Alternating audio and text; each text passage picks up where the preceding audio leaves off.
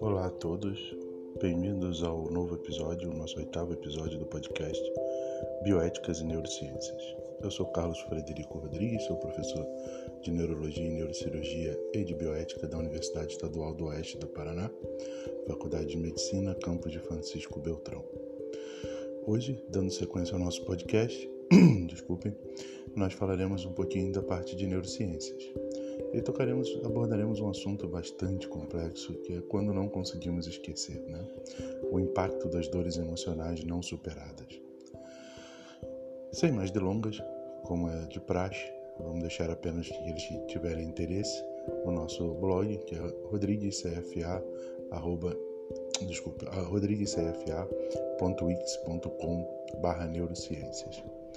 A importância de sentir, então. É provável que nossas emoções e sentimentos sejam a linguagem mais autêntica a ressoar dentro de nós. E quando nos falam, deveríamos escutá-los. Mas o que acontece quando não damos a eles a devida relevância? Nós captamos o mundo a partir de nossos sentidos, pois são eles que enviam para dentro de nós o que se passa do lado de fora, criando as bases para nossas percepções. Não entraremos aqui em discussões filosóficas sobre a lousa em branco, etc., mas é importante entendermos que o que está no ambiente nos afeta. Sentir, então, seria nosso sentido complementar, aquele que ilumina tudo, o que percebemos a partir de uma luz única e subjetiva, originando o modo como cada um vai construindo seu mundo interior. Se os sentimentos podem transmitir-nos tamanha verdade sobre nós mesmos, seria possível uma plena compreensão da realidade sem considerá-lo? Não. Nosso diferencial humano passa pela capacidade de sentir o que vivemos e não apenas de vivermos. Quem se afasta do entendimento sobre os próprios sentimentos distancia-se de um modo verdadeiro, responsável e consciente de existir. Conhece-te a ti mesmo, já dizia Sócrates. Né? O que acontece com o sentimento que reprimimos? Sentimentos formam o arcabouço da subjetividade humana. Experiências semelhantes são vividas e sentidas de modo exclusivo por cada pessoa que as vivencia. Quando algo nos acontece, primeiro sentimos, depois pensamos. É assim desde sempre, já que a emoção é vivenciada antes da razão. Para racionalizar, os seres humanos precisam de maturidade neurológica, enquanto que para sentir basta existir. É saudável racionalizar, então, a emoção? Se fizermos isso antes mesmo de reconhecê-la, aceitá-la e integrá-la, podemos acabar negando ou reprimindo o que sentimos, por força de nossos julgamentos que por vezes reprovam nossos sentimentos.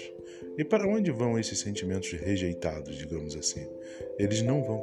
Esse é o problema, eles ficam. E nesse caso podem ainda vir a ser um fator potencial para o adoecimento emocional. O que fazer então com essa dor identificada? A dor sinalizada por um sentimento deve ser ouvida. Quando alguém diz ou faz algo que nos fere, primeiramente deveríamos nos apropriar dessa realidade permitindo que ela se esgote em nós, mesmo sendo necessário aceitar e enfrentar tal incômodo ou desconforto. Validar o que sentimos é um ato de profundo respeito por nós mesmos. Só depois disso conseguimos refletir sobre o contexto, as causas, os impactos. Não seremos capazes de dialogar com algo cuja existência não reconhecemos, como já disse Carl Rogers. Só modificamos o que primeiramente aceitamos. Os benefícios de aceitar aquilo que sentimos seriam então aceitar um sentimento como a raiva, por exemplo, nos permitirá dar vazão adequada a ela e retomar o equilíbrio necessário. O mesmo se dá com a tristeza, o sofrimento, que, se refletidos, podem vir a promover a dissonância cognitiva necessária para gerar uma lacuna fecunda entre o que somos e o que queremos ser, o que de fato fizemos e o que desejávamos ter feito, e com isso originar grandes possibilidades de mudança. Os malefícios de não aceitar o que sentimos, então. No intuito de nos proteger, podemos usar excessivamente de defesas, cuja manutenção requer um grande investimento de energia, maior até do que precisaríamos se resolvêssemos expressá-los ao invés de reprimi-los.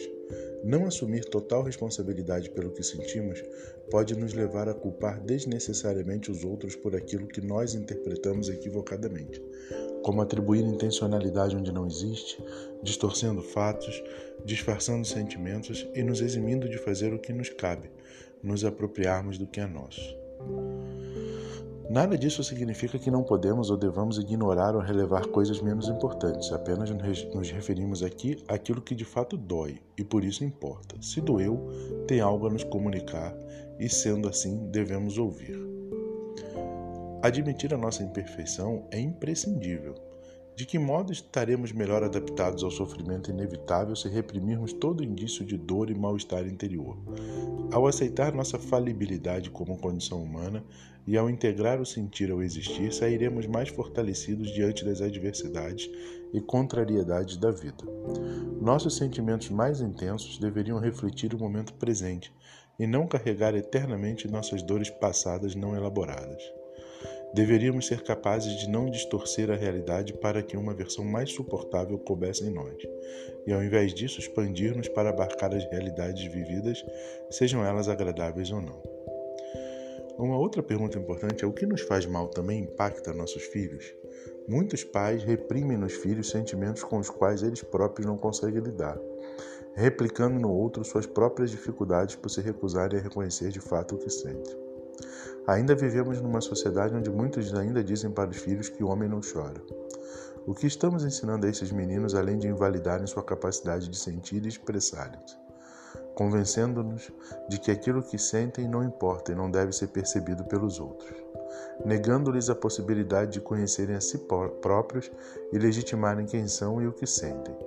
Será que não estamos encorajando-os a reprimirem sua verdade mais íntima e valiosa? Será que isso nada tem a ver com o fato de que o número de, de suicídios é maior em homens? Como lidar com as dores emocionais do passado?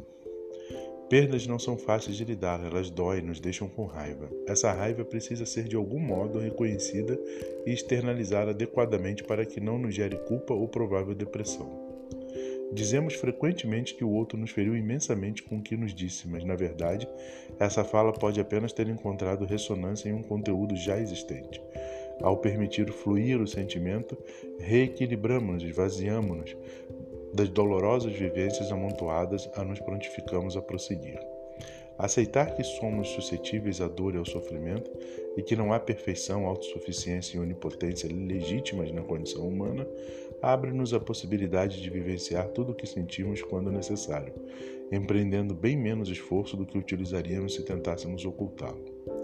O que fazer ao sentir-se ferido, então? Reconheça sua dor, assuma o que foi que causou o sofrimento, o desapontamento, a mágoa. É possível descobrir neste momento que a dor maior não está no fato em si, mas muitas vezes naquilo que nós interpretamos sobre o fato vivido. Dê um tempo para acalmar-se. Expresse sua dor tão sinceramente quanto puder. Não crie expectativas demasiadas ao que o outro fará com isso. A gente costuma dizer em filosofia que reciprocidade é um assunto do outro, não compete a nós mesmos. Tenha claro seu objetivo e usufrua da ação libertadora da verdade. Se você tem dificuldade com o manejo de seus sentimentos e emoções, busque sempre ajuda profissional. A vida presente já é suficientemente desafiadora sem os pesos emocionais do passado. Como disse Viktor Frankl, somos filhos do nosso passado, mas também somos pais do nosso futuro. Era isso, espero que tenham gostado e que a gente entenda que as pesquisas hoje em neurociências muito falam sobre a questão de você ter dores reprimidas, episódios de alterações de humor crônicos, a chance disso interagir com uma degeneração cerebral.